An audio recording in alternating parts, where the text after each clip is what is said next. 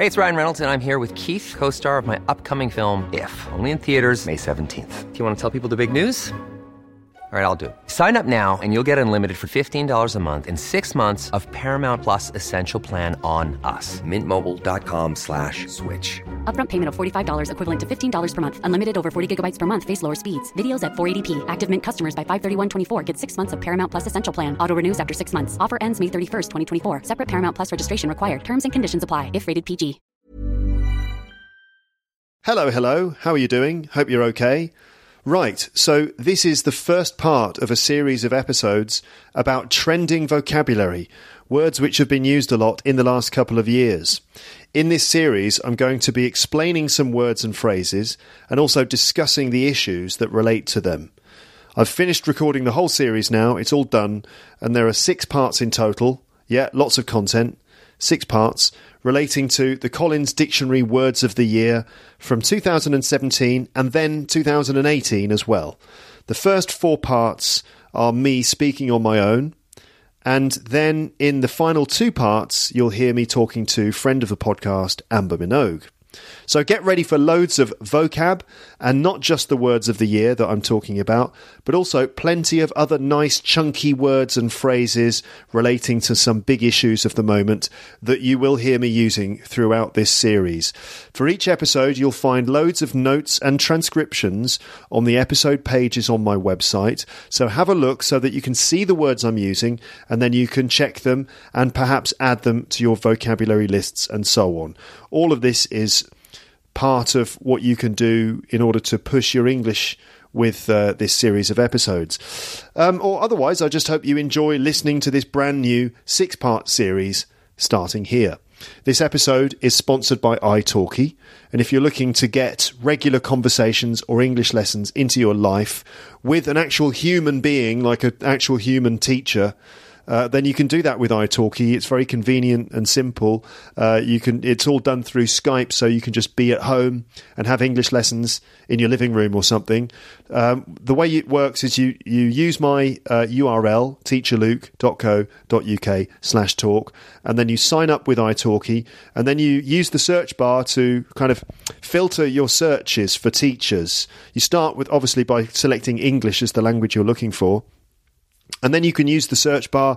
It's very clever. They've got like lots of different criteria. So you could choose to search for teachers who specialise in IELTS preparation, or maybe, business English, or just general English, or whatever.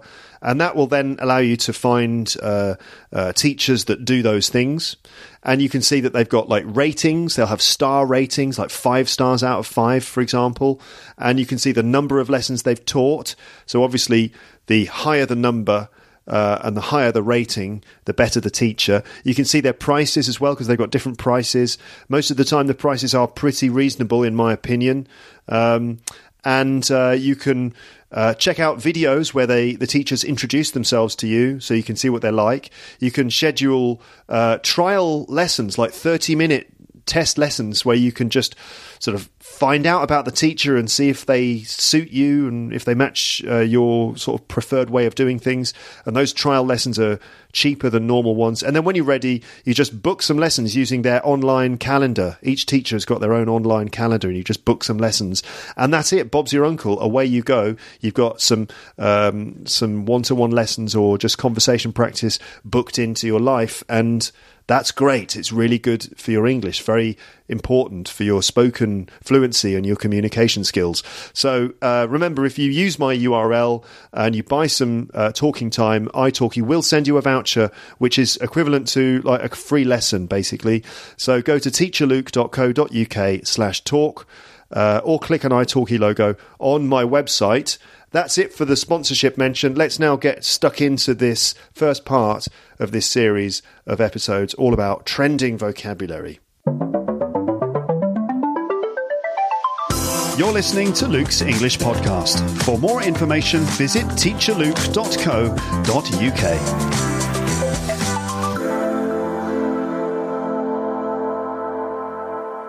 Hello. How are you doing? Are you all right? You're doing okay out there in podcast land? Here is a new episode of the podcast. In fact, I think this is going to be the first of a short series of episodes. And this episode series, and I think it'll be a series of at least 3 episodes, maybe more, this series is all about the words of the year, and it's going to contain vocabulary and some general discussion from me about current issues in politics, life and culture. I originally prepared this episode a year ago in 2017 when the Collins Online Dictionary released their words of the year for that year, but I never got round to recording it. Now it's a year later and Collins have released a new list for 2018, so I thought that I would record and publish the episodes about the words from 2017 and then do 2018's words as well. That's what this series will be, the words of the year for the last 2 years running. And I still don't feel completely ready to record this, and I'm sure that there's more preparation work to be done, but I've decided, what the hell? It's time to record this. Sometimes you can just spend forever preparing and still not feel like it's ready. So here it is, even though this will probably get into some slightly touchy areas of politics in some cases. Actually, I think that this is one of the reasons I didn't record this episode, or it's taken me such a long time to record this, because it's quite hard to talk about some of these words and their contexts without getting all bogged down in the politics of the moment. And frankly, a lot of things about the politics of the moment are just exhausting and divisive. I say divisive, meaning the topic just divides people and triggers people. And I don't really want to do that. But I will talk about these things a bit on the podcast for learners of English, because it's worth exploring some touchy subjects sometimes so that you can hear the language that relates to these topics. And these are, as I said, very current topics. These are very current topics, he says, typing something. So, by the way, getting triggered. It's worth looking at this word. This is an expression that's been used a lot over the last few years, to be triggered or to get triggered by something. If someone gets triggered in this context, I mean, it means that they have a quick and strong emotional reaction to something. It could mean getting angry when someone says a particular thing or talks about a certain topic in a certain way. It's associated with people getting angry online, particularly for issues that probably relate to, like, you know, issues of politics and sort of identity politics and people being offended by this, that and the other. For example, if I started talking about Trump in a negative way, any Trump supporters listening might get triggered and might write some kind of quick, angry message in the comments section, and it would be obvious that I've upset this person just by even mentioning Trump's name in a less than flattering context. I mean, that sort of thing is more likely if I have, American listeners, I would say, probably. But anyway, that's just an example of getting triggered, you see. That's how it's used at the moment. But really, triggered has a more serious meaning, or other more serious meanings, and that would be when something reminds people of a past traumatic experience, like, for example, a war veteran who had a horrible experience or who had horrible experiences in war and is now living with post-traumatic stress syndrome. They might be struggling to deal with the emotional and sensory stress of having been in war, and perhaps loud noises in a film or loud fireworks at night could trigger their post-traumatic stress disorder, causing them to be sort of brought back emotionally or mentally to the battlefield. So that's another example of trigger, to trigger some kind of psychological condition, to trigger past traumas. Also, we use the expression triggered in another way. People suffering from drug or alcohol addiction who are clean, meaning that they're avoiding drink or drugs, but something might trigger their old behaviour to come back, right? Like perhaps getting involved with an ex-girlfriend or boyfriend and then arguing and splitting up with that person, this could trigger cravings for the drugs or alcohol that they used to use a lot in the past. Okay, so there's another use of the word trigger, to trigger cravings for alcohol or drugs, to trigger traumatic experiences, to trigger a psychological disorder. Trigger essentially in that sense means to cause something to happen, right? And you could think about the trigger in a gun, right? It's a part of a gun. A trigger in a gun is the part of the gun that causes it to fire. You press the trigger with your finger, and that kind of provokes the system to fire the gun, you see? So the trigger is the starting point that then leads to the gun being fired. Bang, you see? So you can see where the words trigger or triggered come from, but in this context, I'm talking about people's opinions or people being emotionally triggered by, let's say, someone talking about a certain topic. Like, you know, you can imagine, I don't know, okay, let's say you've got an uncle who is just really angry about Brexit and thinks that we should just leave. And he tends to get very angry and upset about certain topics, like, for example, I don't know, immigrants coming into the country and stealing people's jobs, or immigrants coming into the country and taking hospital beds or things like that. And you're with your uncle and you're watching the news, and there's a news report about something going on in a hospital, and one of the patients in the hospital is clearly an immigrant from another country, and your uncle gets triggered and he's suddenly very angry. It's like, you know, oh, it just drives me mad, you know, these bloody immigrants draining our resources and taking hospital beds away from good British people. It's like bloody disgusting. And it's like, oh, he got a bit triggered by that news story. Okay, so you can see where the words trigger or triggered have come from and how they can be used these days. You see triggered a lot in online arguments, you know, on Twitter and in YouTube, where people suddenly get angry in comment sections, and it's like, oh, you know, and then other people are like saying, don't get triggered, or I can see that my argument triggered you, and things like this. So there you go. Now, this isn't even one of the words of the year, but I mention it here because I really hope that you don't get triggered by anything in this episode. Instead, I'm just talking about some topics that are very current and which probably affect all of our lives in some way. But I hope you don't get triggered by any of it. Not all of it is of political nature, as you will see. I think actually my audience don't really get triggered that much. I think you're not the sorts of people who tend to just have like knee-jerk emotional reactions. I hope not, anyway. And I suppose I'm just saying that as a way of expressing my slight concern. And yeah, it's maybe one of the reasons why it's taken me so long to actually record this, because every time I started to prepare, it was like, oh God, I started to write things and it sort of all started to get out of control. And in my mind, I'm going, I've got to be careful on this subject. I probably think about it too much, don't I? I do. I overthink things. So anyway, this is the beginning of this series about the words of the year for the last 2 years, starting with 2017 and then moving on to 2018. For the 2017 words, I'll be on my own, and for the 2018 words, I expect to be joined by pod pal Amber Minogue, okay? So the two of us will be together to talk about the 2018 words, okay? Good. So let's start with the 2017 Collins Words of the Year, and here we go. This episode is all about 10 words which were used so much in 2017 that they were put into a list of the words of the year by the makers of Collins Dictionary.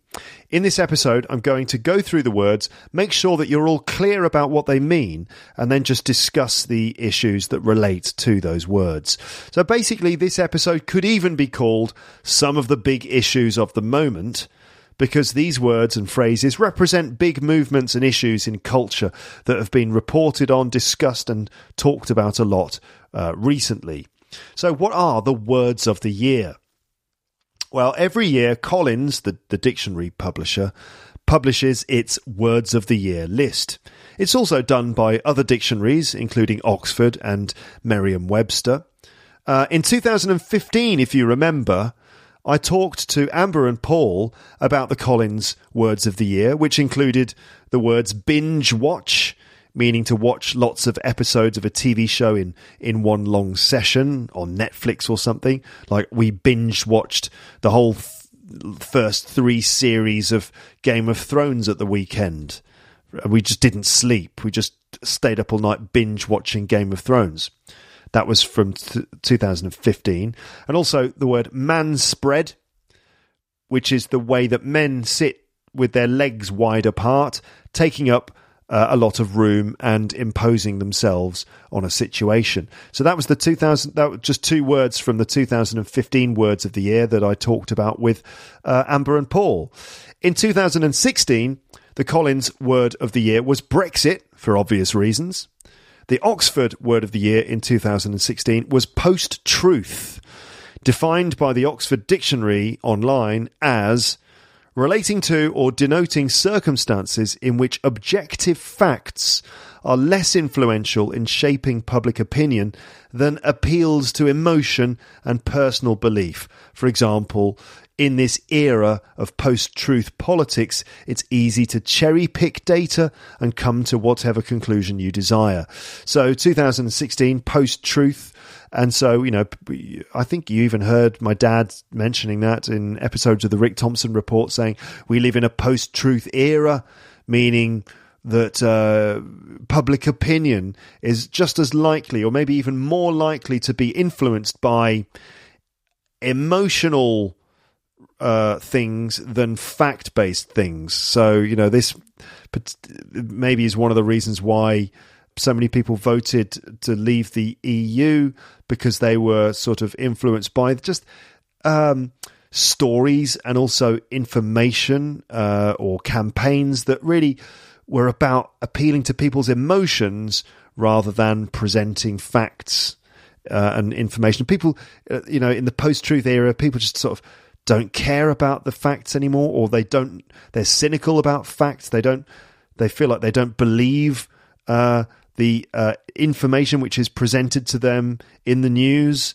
They think, you know, they've been lied to so many times that in the end they just prefer to follow a more emotional path towards making up their minds. So this is the post-truth era where truth just doesn't matter anymore. It's more about, you know, thinking from the gut rather than thinking from the head. You see. In 2016, yeah, I've said that paragraph. So anyway, so that was 2015 and 2016. But now let's talk about the Words of the Year again, this time for 2017. I know this is last year. I'm recording this in 2018. But honestly, these words are still very much at the centre of what's going on. I started planning this episode last year, as I said, and only now am I managing to record it. So it's a bit overdue, I know. It's like 12 months late, but this is still worth doing. These words and issues are still very current, and they apply to life today, just like they did a few months ago. The plan is to move on to the words for 2018 after this. So there are a couple of links that you might see on the page for this episode. There's the full shortlist of the 10 Words of the Year from 2017 from Collins Dictionary online. Also another link that they another page they provided, which explains some of the background to what these words mean. I'll be going through, you know, definitions of the words and you know, talking in some cases in quite a lot of depth about them. Now, generally, the Words of the Year list reveals the words and phrases which have seen a spike in usage during the year. A spike, you can imagine like a graph with a line on it, and suddenly there's a sharp rise in the line, and then maybe even a sharp fall. But you imagine a spike basically refers to, you know, on a graph, a spike is like a sudden rise in something, and it's like it goes up suddenly, a bit like a spike. Okay, so this list reveals the words and phrases which have seen a spike in usage, meaning a sharp increase in usage during the year. these are words that were used more in this 12-month period than any other time, really, or that significantly more in this 12-month period than at other times.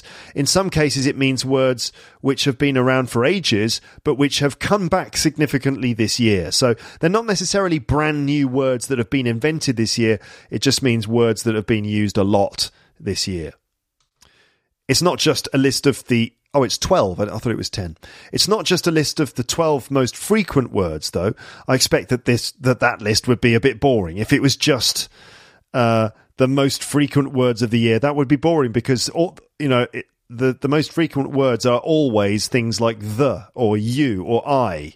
So it's not the 12 most frequently used words, but the words which have seen the biggest increase in use over the 12-month period. They might also be new words which have suddenly started being used a lot. Many of the words are actually two-word phrases or portmanteaus. A portmanteau is a word that's been made from already existing words. Yeah, okay. A portmanteau is a word made by combining two other words together. For example, Brexit is a portmanteau, Britain and exit, Brexit. Man spread is a portmanteau. That's the words, obviously, man and spread, because if you can imagine a man sitting down and spreading his legs out wide, like, yeah, spreading my legs out because I'm a man. Even though I'm sitting on the train, I'll just spread my legs out and take up all the space because I'm man-spreading. That's a portmanteau word. Other ones, things like spork, that's a cross between a spoon and a fork, a spork. Hangry, which is a combination of the words hungry and angry, and hangry is when you are angry because you're hungry. So many of these are portmanteau words, as you'll see. These words reveal the year's hot topics, the things that have been discussed a lot over the last 12 months, particularly in the media, including conventional and online media. Now, it's not completely clear to me how Collins comes up with the list. What's their criteria for choosing these words? I've been trying to find out for ages. But basically, I think it goes something like this. And this is interesting because it tells us how dictionaries work. Okay, so Luke, how do dictionaries work? You might be asking. Well, as far as I know, this is how it goes. So how do these dictionary makers or lexicographers keep track of language? How do they know which words are being used more than others? Do they just decide on their own because they're experts? No, they don't. They use data. Okay. So generally, dictionaries use these things called corpora in order to monitor the frequency and context in which words are being used. Okay. So dictionary makers monitor the language using corpora. A corpora is a huge database of language. Okay. Imagine a machine which counts words and word combinations, right? Imagine if you could record every bit of language usage, meaning every conversation and everything written down. If you could just record every single bit of language that's being used all the time, and you could record it and then feed it into the machine. Now, that machine could then tell you exactly how often certain words are used, that's frequency, and how they are used. For example, with which other words, in combination with which other words, and what kind of grammatical form, and so on. So the results, or the collection of data that would be produced by this machine, this would be a corpora containing every single bit of language usage, every single word which is spoken or written down. Now, this isn't really possible, I guess, because dictionary makers don't have access to that kind of information. They can't record absolutely everything, right? That would be a bit creepy and scary. Imagine them just recording everything we said, like spying on everything we're saying and recording it all.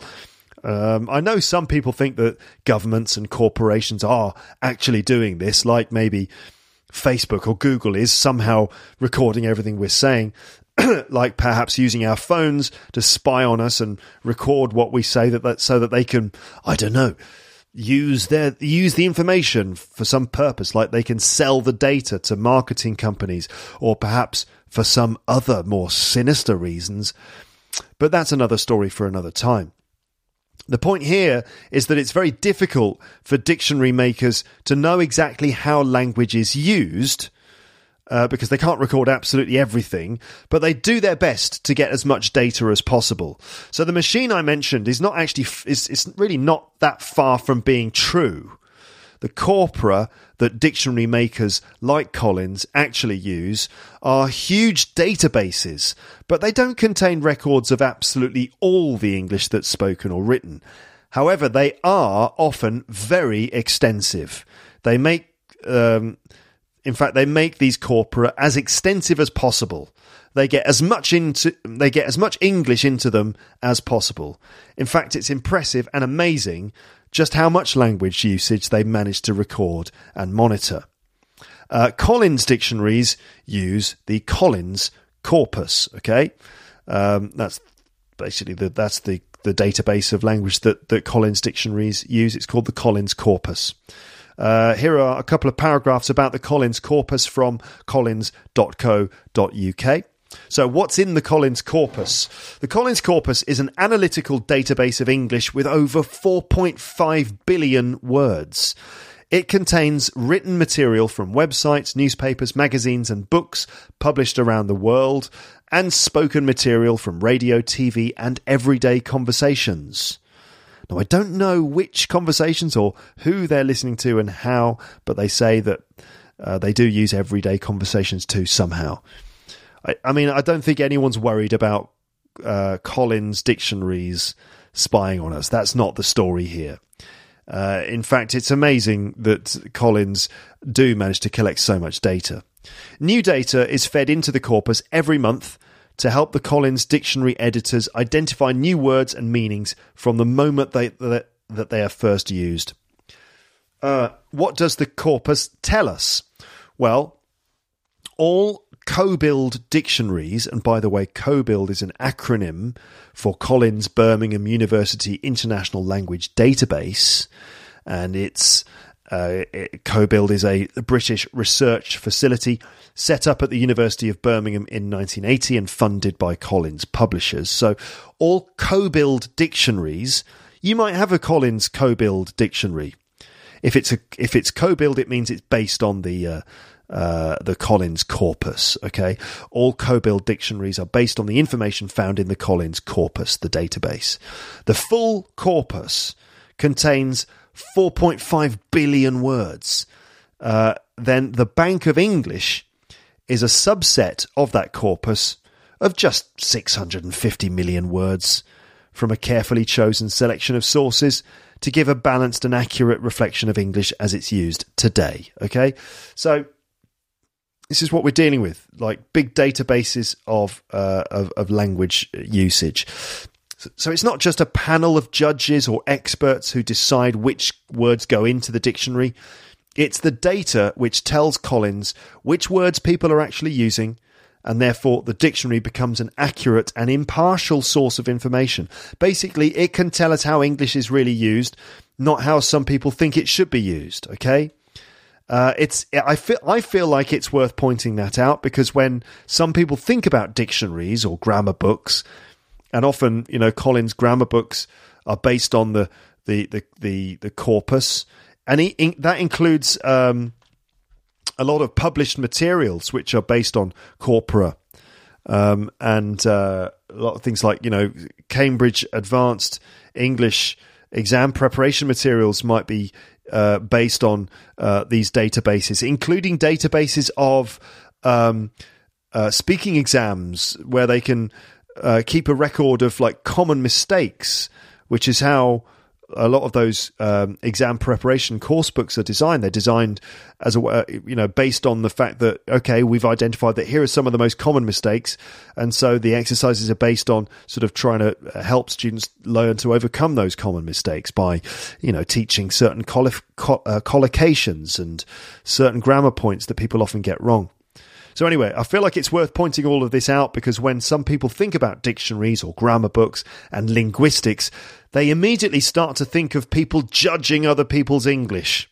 That's what they think of. Like, they see a dictionary, or you see someone who works with dictionaries, and they just immediately start to get even defensive about, oh, you know, you're just judging people's English or something. And, you know, the linguists are all about just deciding what's right and what's wrong and being judgmental. Well, it's actually much more, for want of a better word, democratic than that. However, in the case of the words of the year, I think there are some limitations, and these limitations sometimes cause us to think, like, what, really? When we actually see the list of words of the year when it is published. I mean, despite the fact that a lot of this is based on data, I sometimes, when I read the words of the year, I see words and I think, what? I haven't used that word. I haven't heard anyone else using that word. Where's that come from? And you start to think, oh, it's kind of... I see that these words of the year are really words that have been used a lot in the media. It's used by journalists writing about life, and not necessarily used by people on the street to talk about their experience. It's, in some cases, yes, but in some cases, no. So we'll see. I'll talk about the words as we go through them and talk about whether I think, you know, people have actually been using them, or if it's just the sort of... they're just buzzwords that have been used a lot in the media for whatever reason. Because the data comes from mainly written sources and from the media in general, like conventional and social media, I expect, I think the language is skewed towards the kinds of things that are written about or discussed online or in the press. So I get the sense it's not completely representative of the things that people have been saying. It's more representative of what people have been saying or writing about in the media and online. So the words of the year end up telling us a lot about the stories being reported in the press and trends in the general culture in that way. These are words that have seen a spike in usage. As I said, we might not use these words that much in everyday conversation. Well, in some cases, yes, but in other cases, less so, in my conversations anyway. But they have been used this year more than before. Even if even if I haven't been using them, they have been used this year more than before, and they do reflect issues which have been important in society.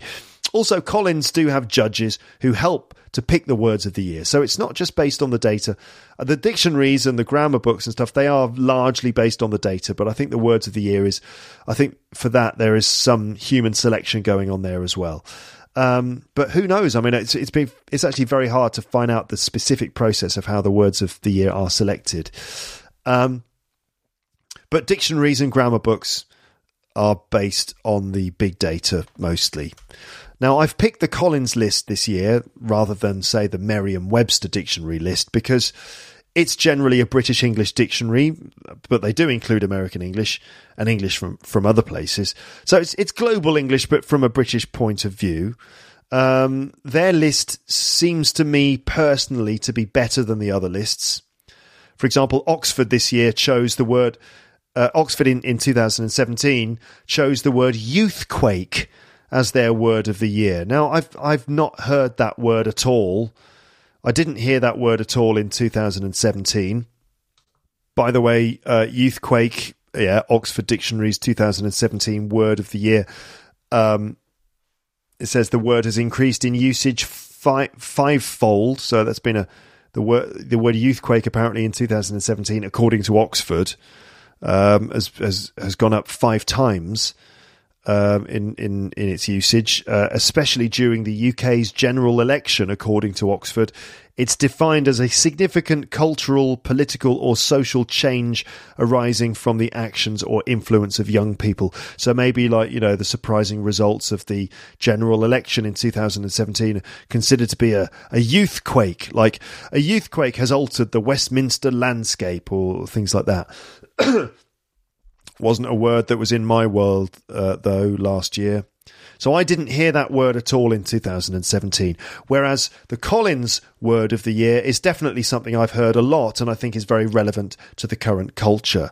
I'll be going through that list, I promise. You'll find out the words in due course. And also I've chosen Collins because I really like the Collins online dictionary. It's well designed, it works well, and they provide all the information you need when you're looking for a word, including all the things that you would expect, like the definition of obviously, examples, parts of speech, phonetic script, audio of the word, but also things like the frequency of the word over time and a simple rating showing you if it's commonly used or not. Not every word that you find is vital to your English. It's worth considering how frequent it's used when deciding if you're going to learn it, remember it and use it yourself. It helps you to be more selective about the vocabulary you're learning. So getting some data from your dictionary, like the Collins Online Dictionary, can be useful. It can help you be more selective. Collinsdictionary.com. You can use it when you're checking new words. Remember to check what kind of dictionary you're using. For example, you should make sure that it's an English dictionary, I think. So most of these words in this list reveal important trending issues and deep divisions in society today. Almost all of them involve some level of debate. But anyway, let's get started with the Collins Words of the Year 2017. You're thinking, let's get started. Didn't we start like half an hour ago? Yeah, we did. But here's the list. Now, the number one word in this list, and I'm starting from the top, the Collins Word of the Year 2017 was fake news. And you're thinking, yeah, of course it was fake news. Wow. That's a word that's been knocking around a lot. In 2017, you heard it and read it a lot, and also through to 2018. This is a seriously big concept, and you can see why Collins made it their word of the year for 2017. What is fake news? Well, according to Collins, it's a noun, which means false, often sensational information, disseminated, meaning spread around, under the guise of news reporting. So it's basically information which is presented as news, presented as fact, but in fact is false. It's often sensational, the sort of thing that, again, appeals to your emotions. And it's, you know, those sorts of bullshit news stories where you know the statistics are just made up or the statistics have been manipulated, and it's the kind of story that is supposed to appeal to your emotions, and it's basically just straight up propaganda or lies, information that's been presented as fact, usually in some sort of news report, but is actually not true and is probably just being used for propaganda purposes. That's what we're talking about with fake news. Now, the phrase fake news strikes right at the core of the struggle that currently exists around objective truth and the manipulation of information for political advantage. I think it proves that we're living in a scary time where our basic right to objective and impartial news reporting is under threat, which in turn threatens our basic human rights. This is how important this whole subject is. Fake news could mean several things. This is the tricky thing. It's a slippery idea. Fake news could mean several things, depending on who you are. It's very contentious, meaning controversial. It's likely to cause disagreement between people. So it's kind of contentious or controversial, except that everybody is using it. People on both sides of arguments are using both sides of the political divide, or all sides of the political divide. Everyone's using fake news. Everyone's pointing their finger at information and calling it fake news. The contentious thing is that nobody quite agrees on which news is the fake news. Different people with different political agendas use the phrase in different ways. I'm going to talk about two ways that it's used, basically. So one is fake news. The term fake news is used when reporting things that aren't true or distorting facts in order to push an agenda. So that's the main definition I gave. So that's, fake news is basically, we call fake news, which is basically news reports that are not true or sort of, twisting the facts to push an agenda. And the second use of fake news is when people call things fake news in order to discredit them for some political reason. So this is like when Donald Trump says that certain news reports are fake news. So the act of describing something as fake news can be a sort of political strategy as well. So there's fake news, and then there's calling things fake news as a political strategy. Those are the two things I'm talking about. So starting with the first point, the term fake news is used to talk about genuinely fake stories. Yeah, that's right, genuinely fake. Do those two words go together? Well, yeah, they do. I mean, stories which are like they really are fake, truly fake stories. So it's the term is used to talk about genuinely fake stories which are written and disseminated, meaning spread around, in the traditional media and online, and which are full of mistruths, lies and deception. These sorts of stories are used either just to make profit, for example, clickbait, which is designed just to make you click on it, and it's full of stuff that it triggers your emotions, and you click on it. But essentially, they're just trying to get as many clicks as possible for the advertising they've got on their page. So these sorts of stories are either used just to make profit or for some political motive. For example, there are suggestions that there are clickbait farms.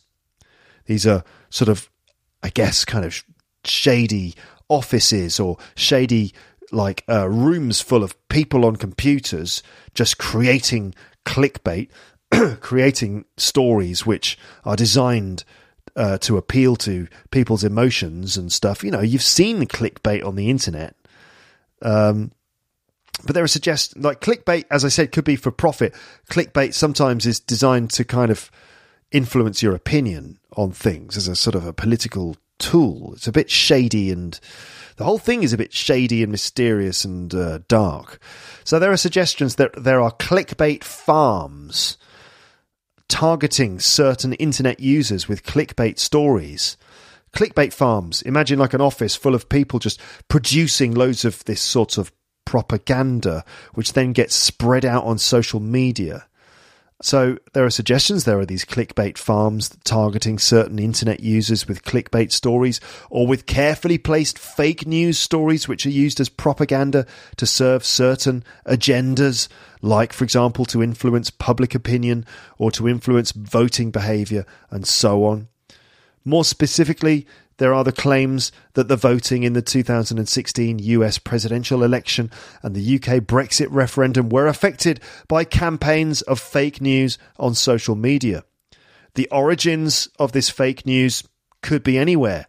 Whichever power block or interest group wants to push a certain viewpoint, or in this case, influence the outcome of the election.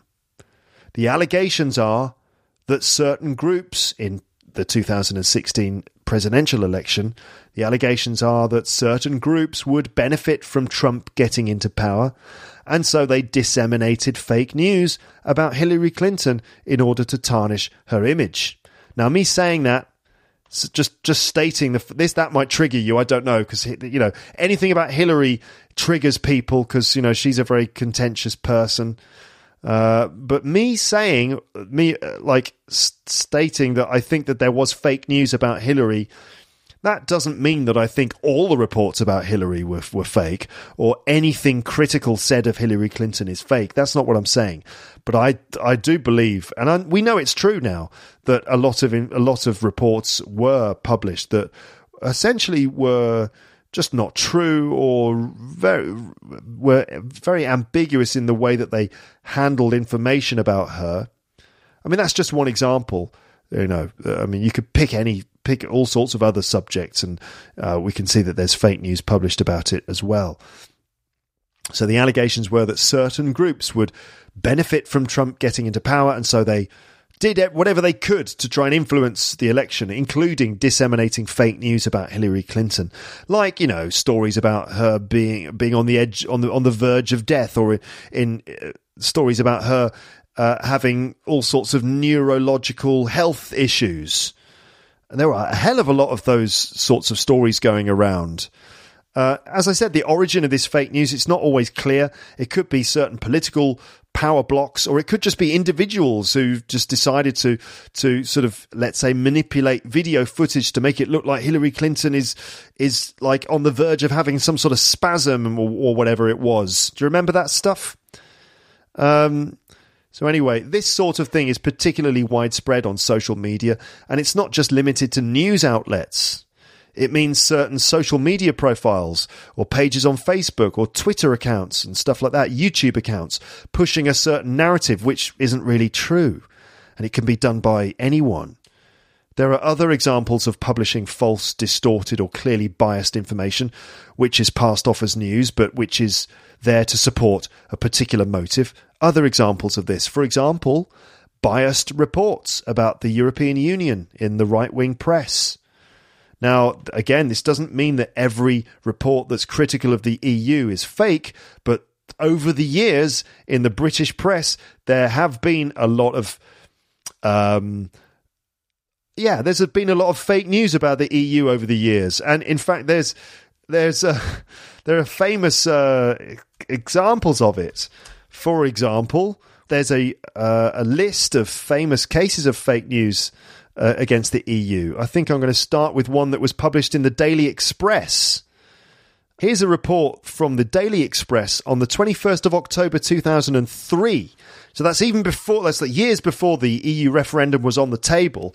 But this just shows you how the UK press or certain newspapers have been, over the years, dripping fake news or manipulated stories or biased stories about the EU into the British consciousness over many years. So here's a story, a quick story published in the Daily Express, 21st of October 2003, page 20. Of the newspaper, and this is the story. It says, EU bans playtime. Fun areas shut in safety move. Okay, so the idea is that the European Union has banned, like they've prohibited, certain types of children's play areas or like certain types of playtime for children. So the story goes like this. Children's playgrounds are being closed all over the country as councils, that's like local administrative councils, children's playgrounds are being closed all over the country as councils find it impossible to keep pace with European safety standards.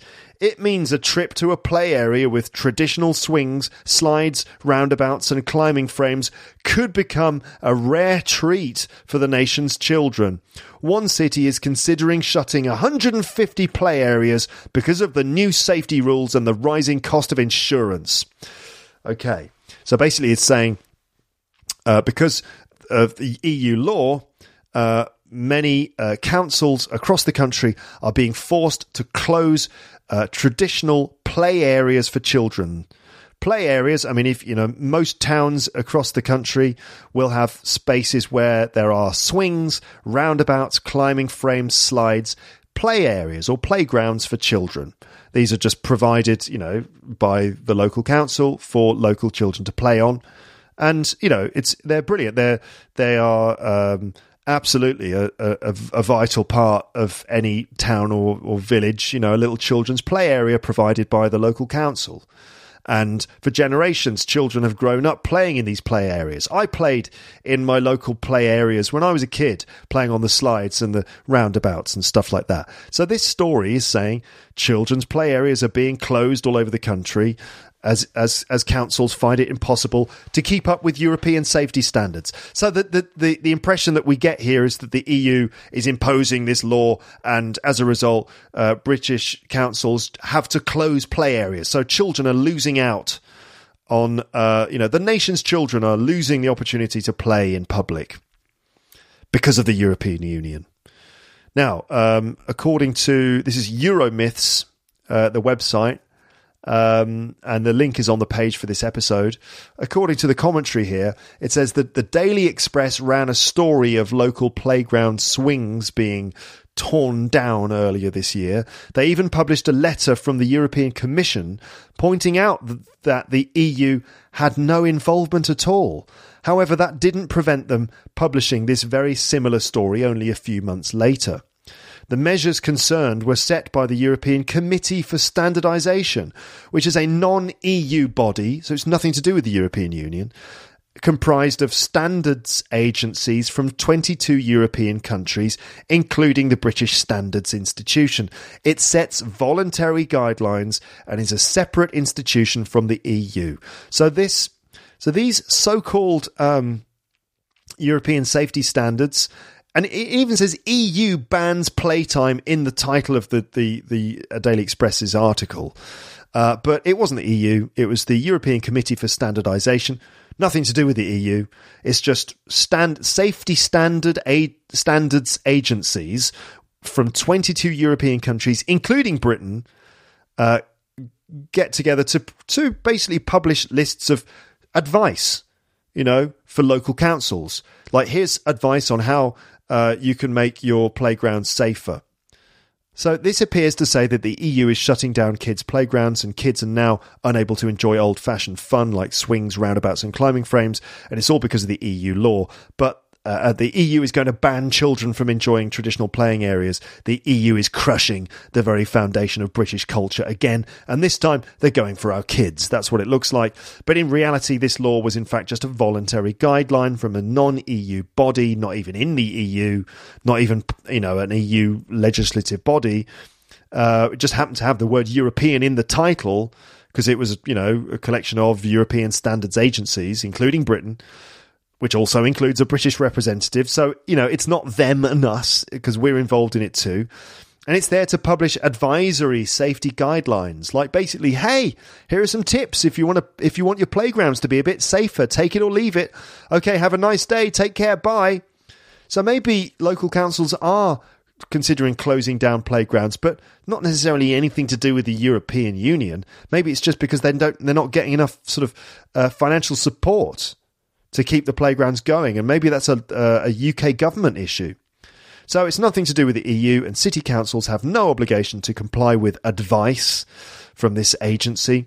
The story was basically printed as a deliberate distortion as part of an anti-EU bias that you get in newspapers like the Daily Express.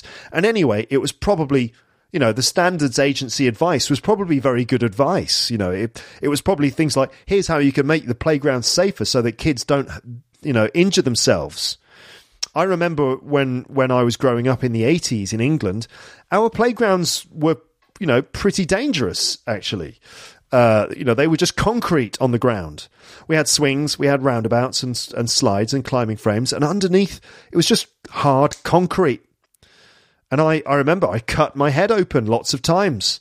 And so did my brother, just falling off roundabouts or falling off swings. The number of times we would go spinning round on the roundabouts really quickly, and you'd fall off and bang, you'd hit your head on the concrete floor and you get a bloody scalp. You know, you cut your head open, you'd cry, and your mum would take you home and she'd have to clean you and, you know, like dress the wound. And that happened quite a lot. It's you know, kind of surprising that we didn't get injured more seriously.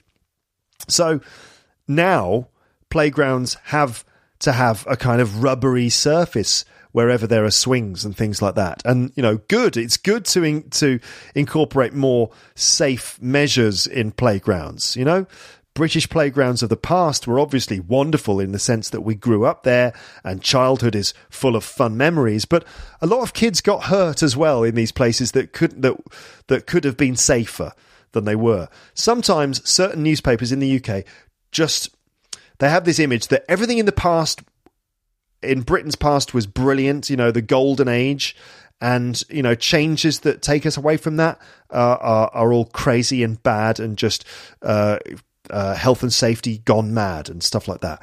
Sometimes certain newspapers in the UK just look at the past through rose-tinted glasses. So that's the first use of fake news, like just talking about stories which are genuinely not true. Let's move on to the second use of fake news. This is when people label certain reporting as fake just because they want to discredit it as part of their attempt to gain control or power. For example, people say that Trump, his entourage, his administration, and his supporters use the phrase fake news to discredit any report that criticises him and his agenda. If the report is not flattering or positive, they'll just say it's fake news. And it's all part of a cynical approach to just basically kind of discredit the media, and it's a power move, isn't it? Media outlets that don't follow the current pro-Trump narrative, for example, might report on stories such as the number of people attending Trump's inauguration, like when he was inaugurated as president. You know, like media outlets that don't follow the current pro-Trump narrative might report on stories such as the number of people attending Trump's inauguration, or even details of inquiries and allegations about criminal acts involving the president. Now, these reports make Trump look bad. They make him look unpopular, but they also might make him look a bit like a criminal or a traitor. And also, these things could get him in serious legal trouble. They could result in him being impeached. However, Trump supporters who just want to believe in the man for whatever reason, even if that reason is somehow an honest one, like, for example, you know, we think Trump will be good for jobs, you know, he's going to protect American jobs, which is a decent reason, you know, fair enough. But people who support Trump, and certain media companies who perhaps support Trump because the owners of those media companies have some kind of vested interest in keeping him in power. Anyway, people and media companies, these people and media outlets simply dismiss the reports against Trump as fake news and part of a so-called liberal or left-wing conspiracy to remove Trump from office. So fake news in this sense is part of the language of sort of dismissing reports that you just don't agree with and that don't fit into your agenda. Trump himself often talks about how the mainstream media is fake. He just dismisses it all as fake, mainly because it doesn't say positive things about him. Now, perhaps this is egotism, or perhaps it's a far more calculated and cynical attempt to silence the media. In any case, Trump and his supporters use the term fake news to discredit negative reports, news reports about him. This is kind of dangerous, really, for a president to be throwing his weight around in this way, when, you know, a free press is a vital thing for any healthy democracy. You might argue that it works for other people and other groups too. Obviously, it's not just Trump. I'm just using Trump as an example there. Other people lie as well, or make fake or false accusations as well. I'm sure they do. I'm just using Trump here as a very famous case of someone crying fake news in response to reporting that doesn't really fit with their agenda. Feel free to name any other cases of this happening, because I'm sure there are plenty.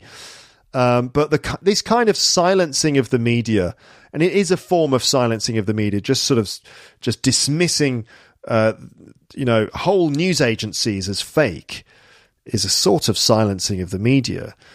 This kind of thing happens because when you control the information being received by the public, you then have a massive amount of influence over how people see the world, which certainly means that you can control how you're perceived, how your enemies are perceived, and what you're doing, and so on. So basically, when the government controls the media in your country, it's akin to living in a controlled state. It's almost like controlling the media, and now online media, means that you get to control reality itself. It's complicated, isn't it? Things aren't black and white. Facts are slippery, and the truth can be hard to hold on to. In fact, I think it's really hard to know which information is real and which information is fake when you consider that a single story can look very different from various points of view. Maybe we can argue that there's no such thing as objective truth, because the position from which you view something can totally affect the way that you see it. Also, our attitude towards the story can cloud our judgment. Even when you don't mean to put a certain spin on an event, even when you don't mean to be biased about an event, you might subconsciously do it in the way that you describe the story. It's also true about the way people consume news. Confirmation bias is a well-established concept, which basically means that people tend to just understand events and interpret events in ways that confirm their existing worldview. Some people might see the same event and come away with two completely different conclusions of what it all means. I think I've talked about this before. I must have talked about confirmation bias before. Confirmation bias. Yeah, the idea that people just will see an event and they'll interpret it in a way that just confirms the way they already see the world. And that could be like two people seeing an event in two totally different ways, taking different things from them, things that probably just confirm what they already believed. Some people might see the same event and come away with two completely different conclusions of what it all means. For example, the London riots of 2011. Do you remember those things? I've talked about the London riots in 2011 before. This is when protests against police brutality turned into fighting with the police, and then the damaging of public property. Okay, just think of like people fighting people fighting the police in parts of London, and then that turning into just people smashing up public areas, and then people smashing shop windows and stealing things from the shops. Okay, all right, so. The events of the London riots, different people interpret those events in different ways. Now, this is probably a generalisation, but okay, this is definitely a generalisation, but let's go with it. A Labour voter, someone who votes Labour, sort of a left-wing type person from the UK, might see the riots as evidence that the government is not doing enough to support poor communities in London. Like these people are angry because they feel like they've been sort of forgotten by the government because of austerity, you know, the government cutting back on its public spending. So Labour supporters who have this general view that we need to try and support local communities and we need to, you know, spend more on welfare programs and support working people and support people who are disadvantaged. That's the general view of your typical Labour voter. So a Labour voter might see the riots as evidence that the government is not doing enough, that it's the government's fault, and that it fits into their whole narrative, that the government's not doing enough to support poor communities in London. And Conservative voters who have a different vision, they have a different view of things. Their view is that basically individuals shouldn't rely on government support, and that the only way you can raise your kind of standard of living is to take in responsibility for yourself and to work hard and not expect the government to give you handouts. So Conservative voters might conclude that the rioters just need sort of hard justice, and that the rioters need to have more individual responsibility, and it's that they have no one else to blame, and this is simply criminal behaviour, and they all need to be punished. You see, so the way you already see the world affects how you interpret events, and this includes the way people react to news. Another example, I made a YouTube video about the royal family in 2010 or 2011, I think. I don't know if you've seen it. You can find it on my website. It's called Royal Family Opinions, I think. And now I just wanted to collect footage of various people in London, where I was living at the time, giving their opinions about the royals. Okay, so I went round with my video camera and I just asked people, hey, what do you think of the royal family? Do you have any, any good things or bad things about them? Favourite members of the royal family or least favourite members? I wanted to get as many different opinions as I could find about the royal family, and I wanted to collect samples of language for giving opinions. That's what I was looking for. A range of opinions and a variety of language for giving opinions. So I published it, and comments in the comments section that, like, a lot of the comments as usual are things like, oh, thanks, this is really helpful for our English. But some comments, people had opinions. People were a bit triggered by the video in some cases. And some comments in the comments section on YouTube sort of oscillated between two positions. Some people were going, he's obviously against the royals, meaning the video maker, me, whose voice you can hear in the background of the video. He's obviously against the royals on one hand, and on the other hand, people saying he's not very objective. He's obviously looking for positive comments about the royals. So some people were saying that I was obviously biased in favour of the royals. Other people were saying I was obviously biased against them. In fact, I just wanted to get both sides of the opinion in my video. I was looking for both positive and negative comments, and I was pushing for both. For example, if someone said something positive, I asked them about a negative point. So if I said, what do you think of the royal family? Good things, bad things, bad things, good things. And someone said something good. And I was like, well, what about bad things? You got any bad things to say about them? And vice versa. If someone told me their favourite royal, I would then ask about their least favourite. Okay, so if someone said, oh, my favourite royal is Prince Harry, and then I'd say, okay, who's your least favourite and why?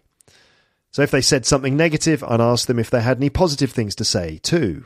So I was trying to do it in both directions, but people just saw one aspect, the sort of the bits that they didn't agree with. So they only saw me pushing either a positive or negative agenda. Generally, those people who don't like the royals thought I was trying to promote the monarchy, and those who love the monarchy thought I was looking for negative opinions. Not all the comments were like that. Okay, not all of them. Most of them were just, normal comments. No one, not triggered. People, not people being triggered. But I noticed that the people who sort of seemed to be a bit pissed off were either in one of those two camps. So people's existing attitude towards the subject, whether they supported the royal family or not, influenced their assessment of my video, which was only supposed to provide a record of authentic language, and therefore I just wanted to collect some engaging and truthful opinions. This kind of thing happens a lot. People consume information in the way that confirms their existing beliefs and prejudices. You could say the same thing about the BBC. People criticise the BBC from both sides. People on the right say the BBC is obviously pushing a left-wing agenda. People on the left say the BBC is just part of the establishment and is there to maintain the status quo. I think this is a major aspect of life today in which we're so plugged into information systems like the internet. It's like so much of what we experience of the world is mediated. It just comes through the media. I know it sounds scary and maybe I'm being a bit pessimistic, but it's like we're getting closer and closer to the Matrix, where all of our experience is not through primary experience, like stuff we actually experience ourselves, but through the secondary experience of seeing it in a video or seeing it in a social media post or something. And that's not proper experience. That's mediated information. It's really hard to know what the truth is. And in fact, people are so bombarded by information, which is often manipulated to the point where people no longer trust facts and they actually just go with gut instinct. The whole idea of objective fact or truth has been kind of worn down. Basically, we've been bullshitted and lied to so much over the years, and we've become so cynical as a result that the entire system of trust seems to have broken down, and we just don't believe what we... Well, we don't believe some things and we just believe what we want to believe, and that's it. And this is exactly why post-truth was the 2016 word of the year. It's no longer about the facts. It's about people driven by emotion and feelings, not expert opinion. And I think the 2017 word of the year, fake news, is, all part of the same thing. But even our gut instincts are manipulated by information. Just go back to the Euro myths for a moment. And that one example I gave you from the Daily Express is just one of many, many, many, many, many similar stories, which actually, when they are fact-checked, turn out to be wrong and disingenuous and sinister in the way that they are painting a certain picture. And, if you imagine the British, the people who read those newspapers like the Daily Express or the Daily Mail, and those are some of the most popular newspapers in the country, the compound effect of years and years and years of little stories, little headlines, certain words and certain images being conjured up, that over the years, it starts to affect people's not intellectual opinion, but their gut instinct, their feelings, like their sort of, their gut instinct about something like the European Union. For decades, the right-wing press in the UK has been drip-feeding the UK various myths about the EU, to the point that many British citizens have an instinctive distrust of anything EU-related, without even really being able to explain why. Now, that sounds patronising, like they can't even explain why, but in all seriousness, it is true, because whenever I've seen arguments on social media from Brexiters who claim that the EU is undemocratic, when you actually start getting into the nitty-gritty, the details, the evidence, often their arguments break down because it's just a sort of an emotional argument, and it's based on certain buzzwords like we're taking back control. How exactly are we taking back control by leaving the European Union? But, you know, when you start to get into the specifics, these things kind of break down. So this is bound to be connected to very powerful inbuilt feelings from thousands of years of British people living on an island and living in fear of the others who live beyond the borders of that island. Like, I think the fact that, you know, the UK is an island, there is that this generations and generations of generations and generations of just this sense of them and us. That must be a deep-seated feeling of distrust, you know, which comes from basic kind of tribalism, from a bygone era when it was probably wise not to trust people who came from another land across the sea. Perhaps that kind of feeling is what certain newspapers have profited from over the years. That kind of deep gut instinct of slight mistrust of the other. There's always a large section of the British population that's innately mistrustful of the countries on the European continent, and poking this sense of mistrust is actually what sells newspapers. I mean, maybe that's what they're doing, these papers, that they've got like an emotional button, and every time they press it, the British public gets triggered, so that they get triggered by the news article. And it's like shock, some sort of basic call and response kind of thing, where the newspapers press the shock button and the British public gets shocked, and they get locked into this sort of psychological cycle of buying the newspapers just because they enjoy the sensation of being shocked and made angry.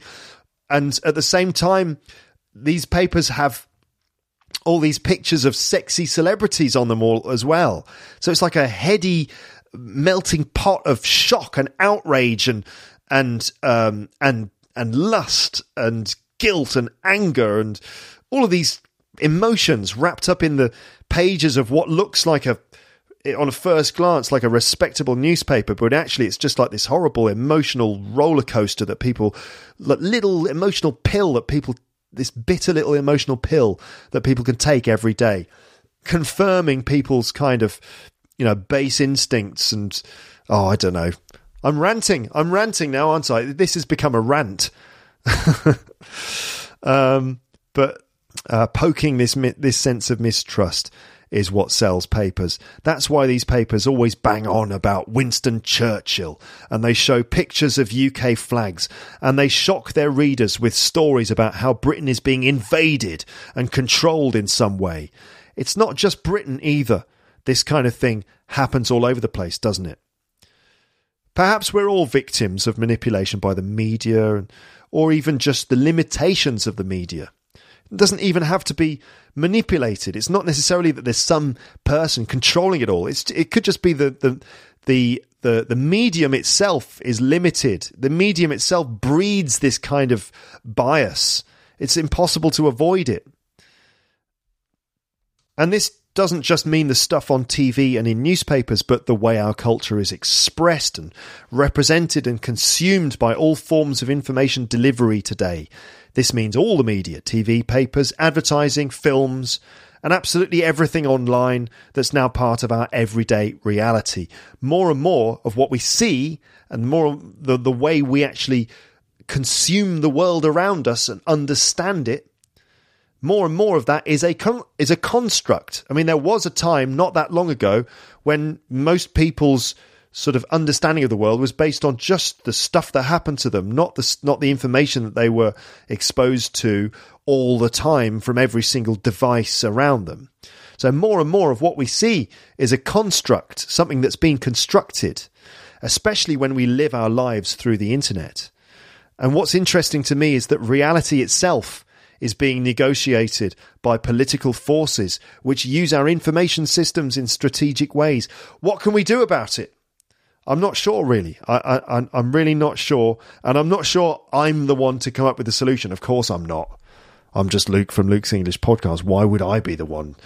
I mean, yeah, no. It's probably a good idea to get off social media, or at least take it with a pinch of salt. If you take something with a pinch of salt, it's kind of like you don't really believe it, or you don't put too much faith in it. just take it with a pinch of salt. Like if there's someone you know who let's say someone you know who they tend to exaggerate quite a lot.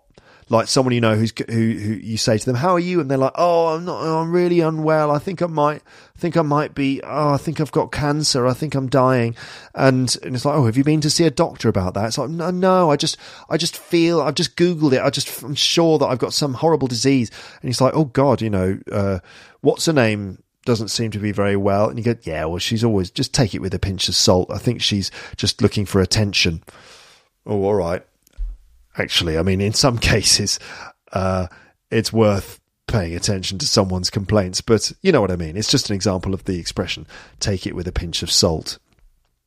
Like the stuff you read in the newspapers. Yeah, depending on the newspaper, you can just sort of take it with a pinch of salt, really. So it's also... Yeah, so it's probably a good idea to get off social media, or at least... some of the stories that you get on social media, just take it with a pinch of salt. And that includes things, even just people's personal Instagram stories. And that's not even stuff about politics, just people about, hey, I lost this much weight and look how I've been working out in the gym and look how perfect my body is. Take it with a pinch of salt, because the pictures that you may have seen on Instagram of some girl with a perfectly sculpted body and, she's got like this great ass, that's just the photo that you're seeing. She might have spent the entire day trying to get the perfect photo. Maybe she didn't eat for 2 days in order to try and get her that skinny waist. Maybe she's pushing herself into a very uncomfortable pair of pants and forcing herself into a difficult position. That the reality of the photo is that she's really hungry, she's really upset and stressed out, and she's been taking photos of herself for hours and hours and hours, and she's miserable and she hates her own body. But she feels like she's got to publish pictures of herself looking fantastic just in order to feel good about herself. That sometimes these Instagram models it's very unhealthy, really. And so you should just take it with a pinch of salt. The camera never lies, they say. Well, it's just not true. The camera lies plenty. So take it with a pinch of salt, because social media is a breeding ground for fake news, twisting of facts, emotional storytelling, and a lack of accountability where you don't really know where the information is coming from or who's behind it. It's also worth remembering to try to use critical thinking at all times. Don't just accept what you see or read.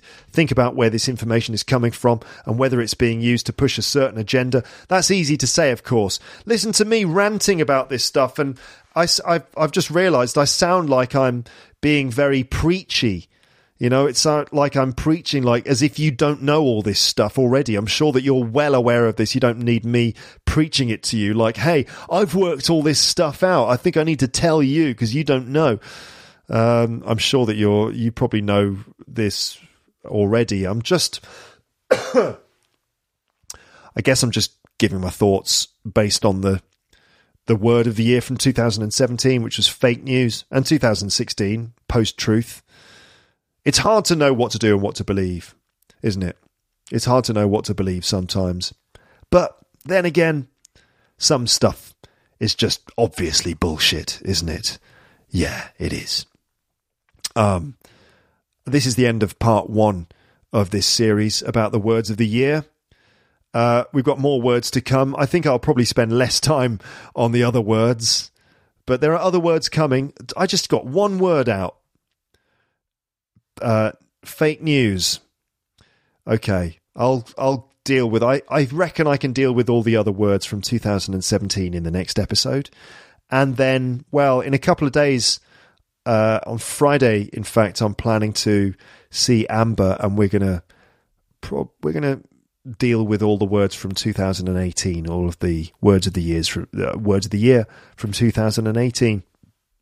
That's what's coming up.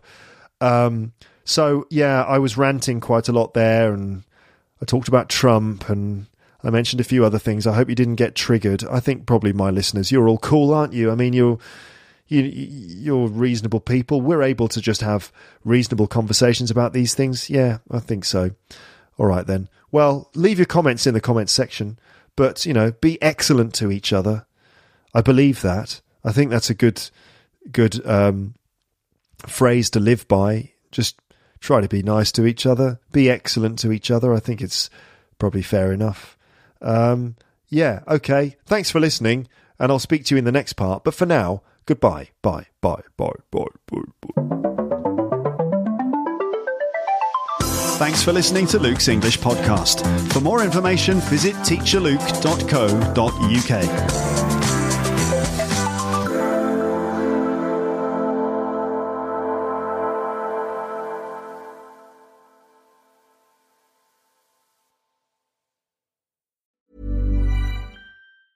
Planning for your next trip? Elevate your travel style with Quince. Quince has all the jet-setting essentials you'll want for your next getaway, like European linen, premium luggage options, buttery soft Italian leather bags, and so much more. And is all priced at 50 to 80% less than similar brands. Plus, Quince only works with factories that use safe and ethical manufacturing practices. Pack your bags with high-quality essentials you'll be wearing for vacations to come with Quince. Go to quince.com/pack for free shipping and 365-day returns. If you enjoyed this episode of Luke's English Podcast, consider signing up for Luke's English Podcast Premium. You'll get regular premium episodes with stories, vocabulary, grammar, and pronunciation teaching from me, and the usual moments of humour and fun. Plus, with your subscription, you will be directly supporting my work and making this whole podcast project possible. For more information about Luke's English Podcast Premium, go to teacherluke.co.uk/premiuminfo.